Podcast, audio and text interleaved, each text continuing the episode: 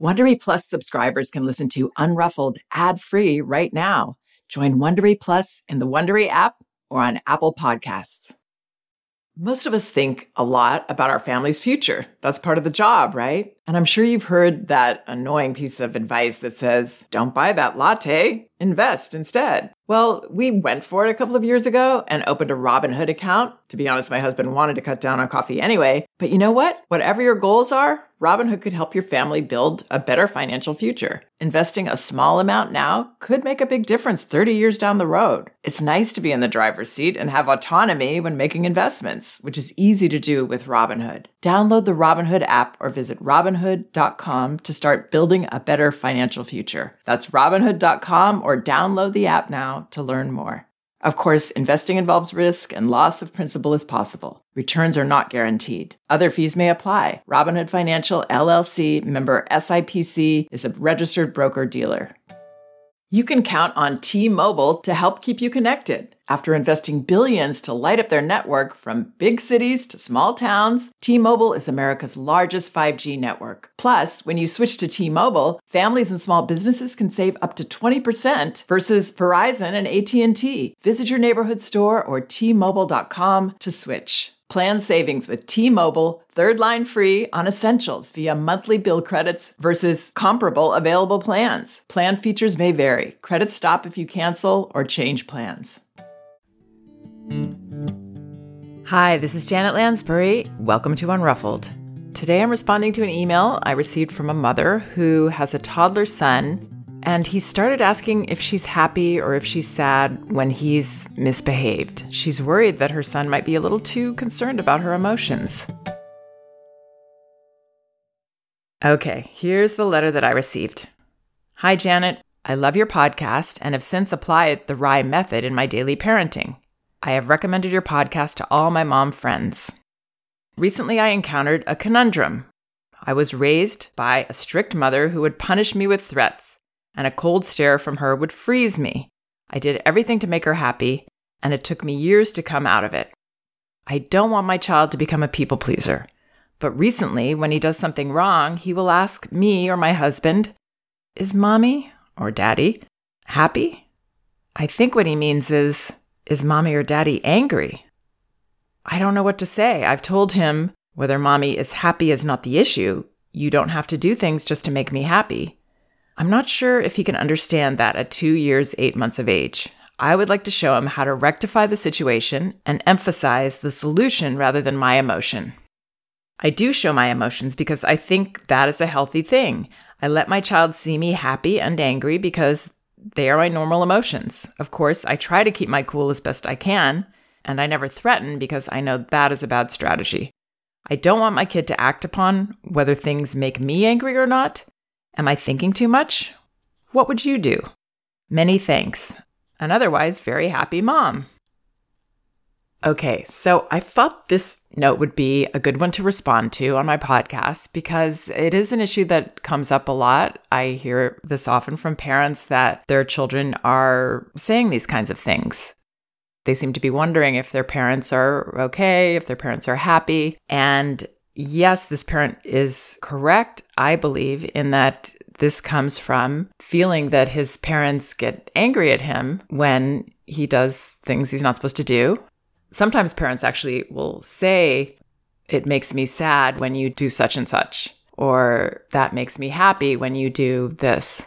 The problem with that is that children do realize that even if we're just saying, that makes me feel good when you do this, they still sense that there's another side to that coin. So either way, it can make them feel a sense of concern that they have power to make their leaders sad or angry or happy. And they make their leaders do this through their typical impulsive, age-appropriate behavior.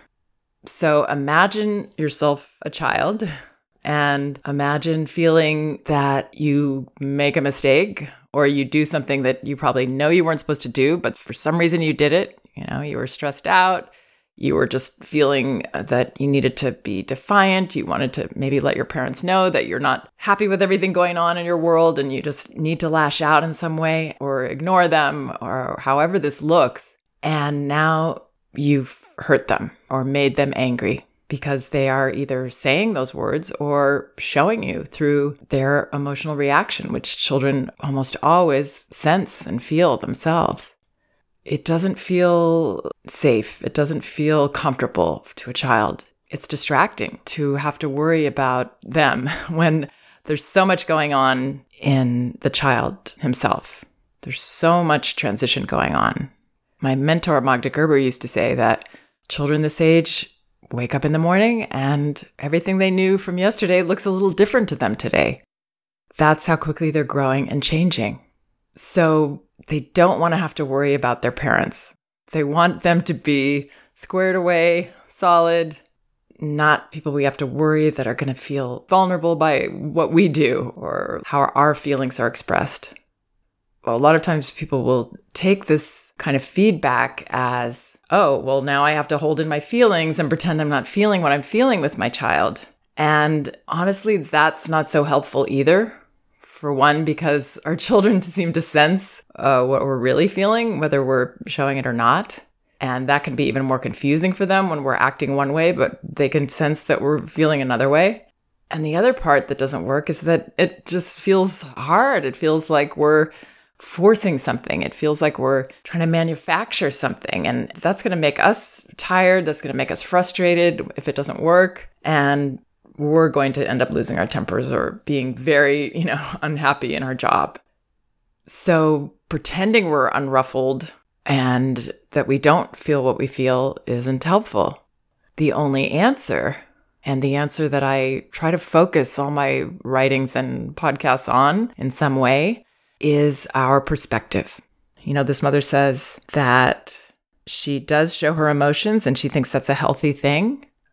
Well, that's a very healthy thing for her to do with her spouse or her partner and her close friends and maybe family members. She definitely needs to express emotions. We all do.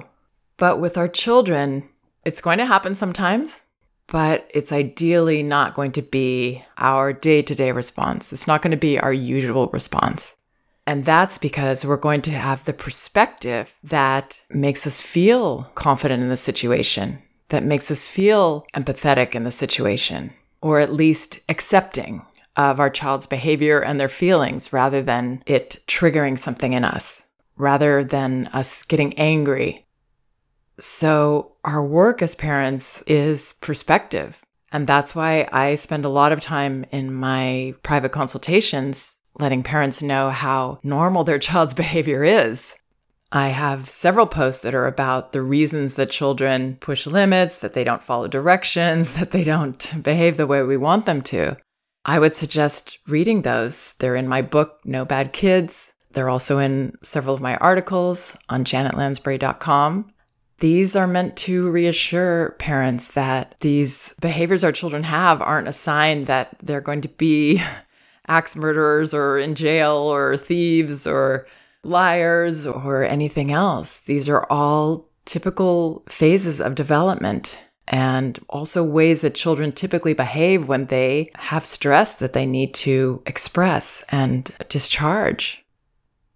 So it's the perspective we come in with. It's the expectation that we have of our children, understanding of correct behavior a lot of the time. I mean, we do need to remind them, but mostly we just need to help them when they're crossing a line or when they're being uncooperative. We have to help them. We have to take them by the hand. We have to pick them up. We have to take them through to show them that we can be their leaders and we can be their parent. And a lot of time this is about, and I've mentioned this a lot too, physical parenting, loving physical actions that we take early to stop our child from doing something they shouldn't be doing, or to help them, you know, move into that car seat rather than allowing them to stall around. And then we're asking them and they're not doing it. And now we're getting angry. And then we're going to say, this makes me angry. In a way, and I hope people don't feel judged or bogged down by what I'm going to say in any way, but in a way, it's it's unprofessional of us as parents to be emotional with children about their behavior. So does that mean we're never going to do that? Definitely not. We all are. But ideally, that's the exception. And we should never worry about making these mistakes and losing our tempers because that offers us a wonderful opportunity to model something really important in relationships, which is repair. Coming to our child and saying, you know, at some point when we realize, oh, shoot, what went on here? What was I thinking? And this happened, this happened to me so many times. Of course, my child was acting out at that party. We'd just gotten off an airplane that day. And what was I thinking, that she was going to be able to go to a party and not be exhausted from the, the days that we just spent on our trip, or, you know, from this day of travel? Whatever it is, there's always a reason that our child is doing it. And the reason isn't that we have a bad seed developing or a big problem on our hands. So we realize, oh gosh, at whatever point that is, it could be hours later maybe, we come back to our child and say, I'm so sorry. You did that and I got very upset and I lost my temper. I'm so sorry. I know you were doing the best you could in that moment and you were having a hard time. Something like that. Taking ownership of losing our temper. It's not something we want to green light for ourselves, that it's good to be emotional with our children. It really isn't. It's good for us to explain the emotions that they felt from us in words so that they don't wonder, are they terrible? Are they bad? Are they just these powerful people that make us unhappy all the time? We tell them in words and we apologize for it. So that's how to achieve what this mother is saying that she wishes to achieve, which is to not have her child be concerned about her and his father. It's not going to happen by her saying, whether mommy is happy is not the issue. You don't have to do things just to make me happy. It's not the words that we say to our children. It's what we show them. It's our actions. It's showing him that we don't get unhappy when he doesn't do those things. You know, our actions are much more important than our words. Our tone, our feelings in a situation are much more important than what, what we say. Just like we can't say, be gentle, and expect that our child learned or was shown gentleness and was taught to be gentle in that exchange. We've just taught something else. We've taught impatience, we've taught anger, and that we aren't comfortable with their behavior, that we don't feel comfortable in our role right there. We've taught frustration. You know, we've taught all these things that we didn't want to teach. The words don't matter. It's what we do and how we do it that matters. So I'm not sure if he can understand that at two years, that at two years, eight months of age. Um, it's not that he can't understand it, it's just that he's picking up what's really going on. That's the wonderful and challenging thing about young children. They know the truth. They might not be able to articulate it or really understand it, but they sense it, they feel it. This mother says, I would like to show him how to rectify the situation and emphasize the solution rather than my emotions. So those are reasonable concepts for him to understand, but that's not what's going on in the, when he's in these behaviors. He's not being reasonable. He's not in a reasonable place. He's in an emotional, impulsive place. So he can't put reason into that. He's not in a find a solution moment when he's misbehaving or acting out in a way that you don't want. So this mother's wish to let her child see her happy and angry because those are her normal emotions. Happy uh, certainly makes children feel safe and comfortable. Angry, not so much. So we have to see the big picture here. Yes, it'd be nice if we could treat him as a peer in that way, that he can see all sides of us and nothing intimidates him in any way. But it does. He's a little kid. He needs a solid mom that is unconditionally loving him. And children don't feel, when we're angry, there's no way they can feel the love. They can't reason through that. Oh, she's just mad right now and she's going to feel better and she really does love me under this. They, they can't. All they feel is the hate coming at them, honestly. And it's very powerful for them. Unfortunately, they don't have the maturity and the perspective themselves to be able to see beyond our emotions to the loving person that's unconditionally there for them. So we as adults have to be that person that can see beyond, that can see beyond the behavior and the, you know, unreasonable emotions our child has to what's behind it. Children can't, and they shouldn't be expected to. So I think this parent's intentions and her desires in this are all wonderful. The problem is how to get there, how to get what she wants. And it's not the way that she's seeing it. It's another way. It's what I've described here. Showing her child consistently that she doesn't take his behavior personally, that she doesn't take his feelings personally, that she realizes they're about him and the, the struggles that he has in a situation or with his general feelings of stress at that time. And young children, they let it all hang out, but they need us not to. And that's why this podcast is called Unruffled. Not that we have to pretend we're unruffled, but that we're all striving to get that perspective that helps us to be unruffled most of the time. So she also says, I never threaten. That's wonderful. She says, of course, I try to keep my cool as best I can. That's wonderful. I would focus on that part and focus on perspective. Uh, I never threaten because I know that is a bad strategy. Absolutely. So she's definitely on the right track. I don't want my kid to act upon whether things make me angry or not. Absolutely. Because that's just adds more stress to his plate. A lot more. Not only is it what he's feeling, but what he's worried about you're feeling. And that's too much for a child. That's how children become little adults, not in a positive way. That they have to have all these worries that really shouldn't belong to them. They need to feel freer to thrive. So that's how to help her child not worry whether things are making her angry or not. He won't if they mostly don't make her angry, which doesn't mean she just lets go of them. She stops them. She, you know, physically helps them. But she does it early before frustration or anger would have a chance to set in because she knows he's a little floppy guy. And like all children this age, he's going to need a lot of help. He's not going to handle every situation gracefully.